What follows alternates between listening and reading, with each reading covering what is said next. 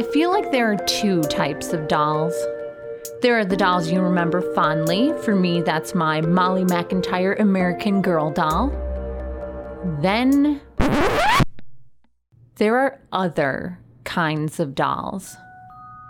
You know, the kinds of dolls you see in antique shops or discover in your grandma's attic. Ones like Annabelle, the doll from the 2014 horror movie. Now imagine a group of the second kind of dolls, the creepy ones, lingering one floor beneath you when you're having a drink at a bar. Well, that kind of describes Hanny's, a bar and restaurant in downtown Phoenix. But only kind of. Welcome to a special Halloween edition of Valley 101 a podcast from the Arizona Republic and azcentral.com, where we answer the questions you ask about Metro Phoenix. I'm podcast editor Katie O'Connell, and I'm filling in as host today for Kayla White, who is on her honeymoon. In today's episode, I'm looking into the basement art at Hanny's. And to start that story, we have to step back in time a bit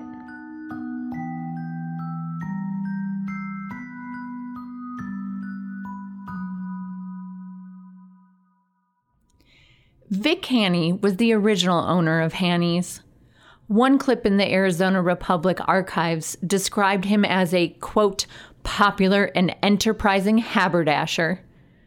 Hanny opened his dry goods turned department store in 1912. At the time, it was located on Adams Street and Central Avenue. The business evolved over the decades. It merged with another department store in 1939 and by 1946, its president was ready for it to grow. The plan was to build a new store at the southwest corner of First and Adams Streets. Architects Royal Lescher and Leslie Mahoney of Lescher and Mahoney were hired for the project. The architects were known for buildings like Phoenix's Orpheum Theater, so they brought a lot of attention to the construction of Hanny's. In fact, the Arizona Republic chronicled the building's construction. A photo from May 21, 1947, showed the exterior of the building coming together. The caption underneath it touted the building's, quote, more modern appearance.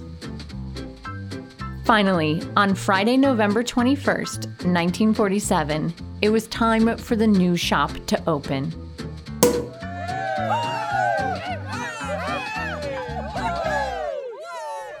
Republic headlines celebrated the opening by saying, quote, it's just like a Hollywood premiere. 10,000 people attended. The mayor at the time, Ray Busey, said the new store's design was, quote, a monument to the progress of the entire area, not just Phoenix alone. Indeed, the building was renowned for its international style. Unlike the ornate Baroque style of the Orpheum, Hanny's was a mid century modern building. There was a curved balcony on the second floor that offered views of shoppers on the ground floor. One of the exterior walls was curved too. It didn't look like any other building downtown. And the department store opened at the right time. After the limitations of the war years, people were eager to get on with their lives. The era after World War II saw incredible growth for the city, including its downtown. But that success wasn't permanent. By 1986, the downtown department store closed. The building remained, but had to literally fight through fire before it became, shall we say, an antique doll repository. The department store closed.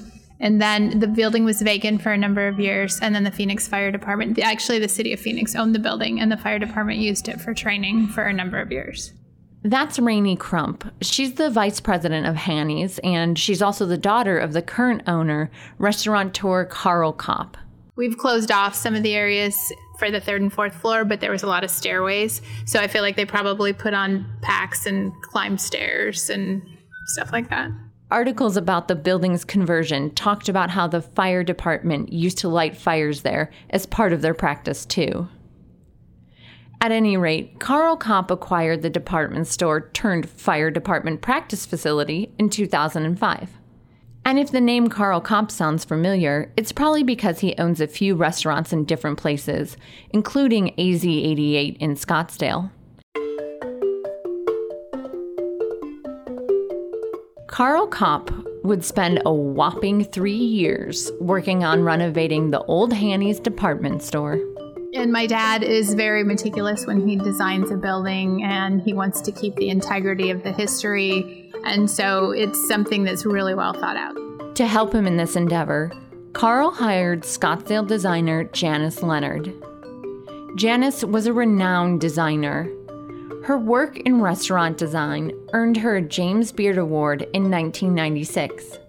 And she'd previously collaborated with Kopp on the designs of AZ88. Three years later, in 2008, Hanny's reopened and the work that Janice and Carl did highlighted some of the 1947 department store attributes.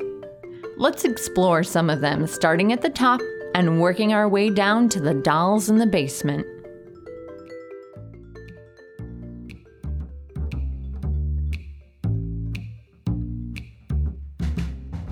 The second floor, or mezzanine level, still has a curved balcony that allows you to spy on people downstairs. It includes about five booths that seat about six people each.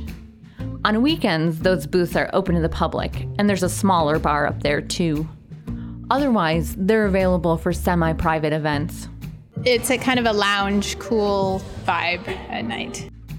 It's worth noting that the mezzanine level is only available for semi private events since the bathroom is also located upstairs. And going to the bathroom at Hanny's is an experience. There are mirrors and bright colored lights lining your way.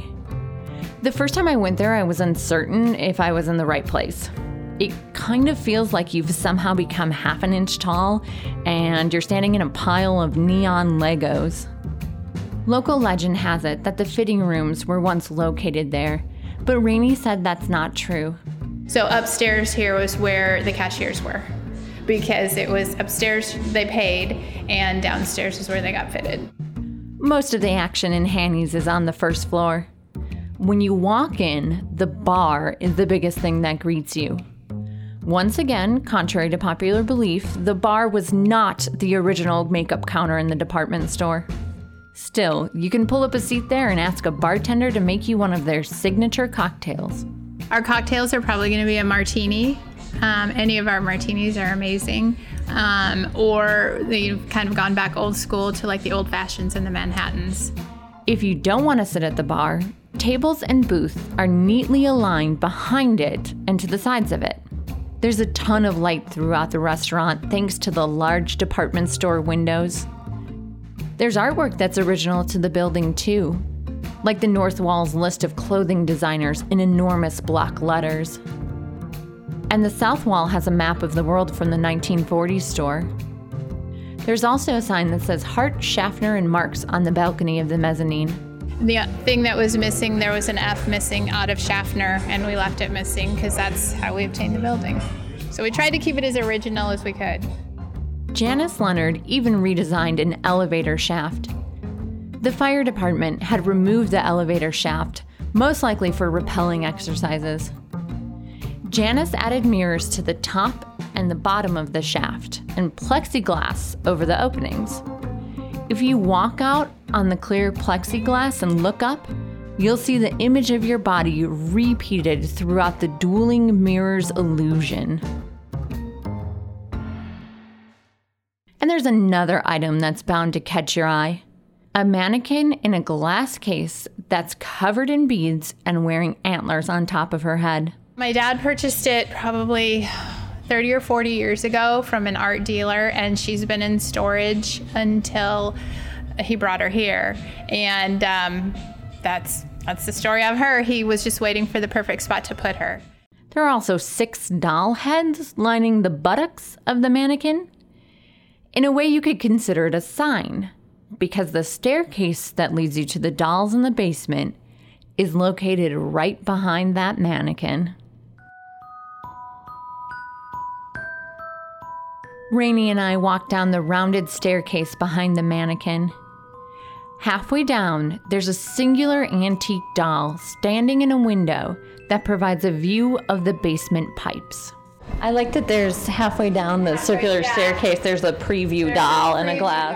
Like what's gonna go on? Then you reach the bottom of the stairs, where you're surrounded by a chain link fence on three sides and above you. It's almost like you've stepped into a human sized dog kennel with the door open.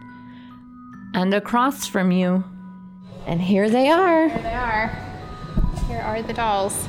How many are there right now? I don't know. It fluctuates between like 12 to 15. 12, 14 right now. So, yes, so we have 14 of them right now. The two little ones on the end were one just appeared, and the other one we had a customer send us from Canada.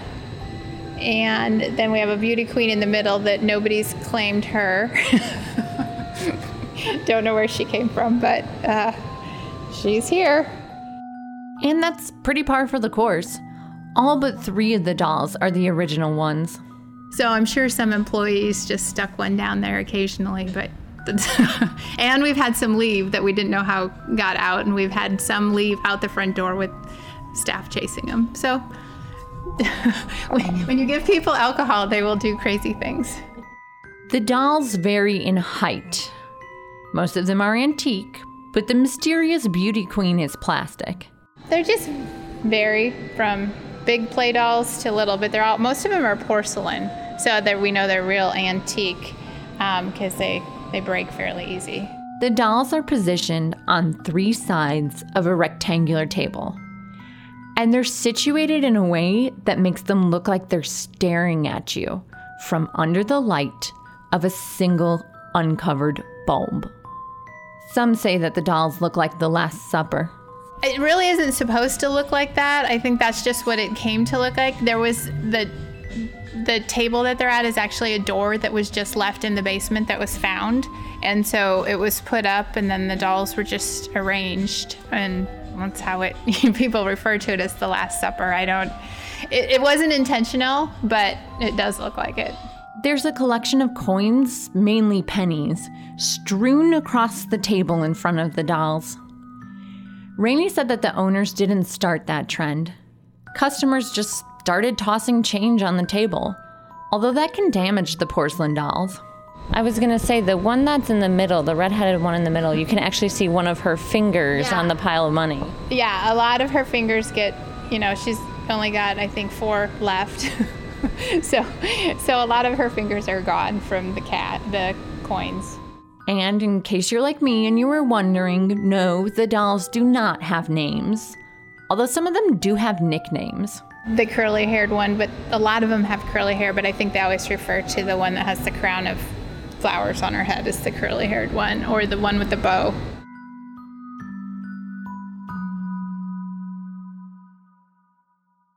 Seeing the dolls stirs a lot of emotions in people. Whether it takes them back to their childhood, creeps them out, makes them feel religious, offends them because it's like the Last Supper, it get, runs the gamut of what the emotions can be from people. But knowing the background on the dolls makes them a lot less creepy, broken fingers and all.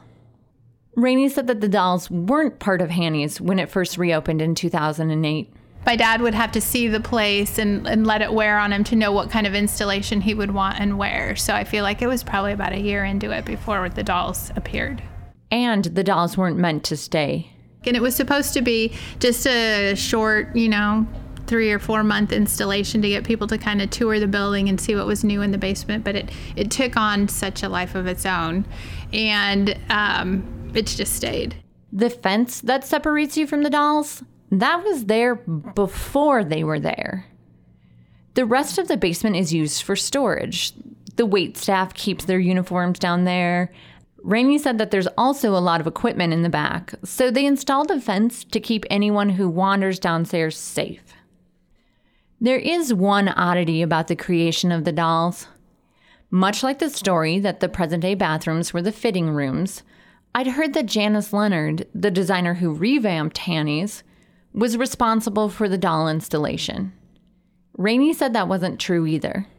No, it was actually my dad came up with it. Um, sometimes I just don't know where he gets his ideas, but he had the idea and he found most of the dolls just randomly. His actually assistant in Milwaukee helped him, but they located most of the dolls. They're off of eBay and Craigslist. I tried to verify this. Janice died in 2014, and I was unable to reach Karl Kopp, so I turned to our archives. Here's what I found Janice was responsible for the art installations at AZ 88 this includes the main installation over the bar. According to our archives, she would swap that main installation out monthly. But our archives from 2009 and 2010 don't mention the addition of the doll installation at all. There's a clip from 2011 that says Janice was responsible for the art installation at AZ88's and Hanny's, but it doesn't specify which ones. That detail seems inconsequential once you're standing in front of the dolls. These days, Rainey said most people who frequent Hanny's know about the dolls. In fact, many patrons stop in to see them, having discovered them on social media. I asked Rainey how her dad felt about the doll's infamy. She said she didn't know because she's never asked him, but she did seem pretty certain about one thing. He's probably proud of it, and he didn't have to come up with another idea. Well, listeners, that's it for today. I hope this episode has made you want to swing into Hanny's to see the dolls. If you do that, be sure to snap a selfie with them and share it with us on Twitter at Valley101pod. There's a chance your selfie could end up in our newsletter. I'm Katie O'Connell signing off for today, but I'll catch you next week when Valley 101 explores Phoenix's most haunted places. So they say her spirit still lingers in the hotel and they see her wandering the halls, smell her perfumes. So she's probably their most famous ghost there.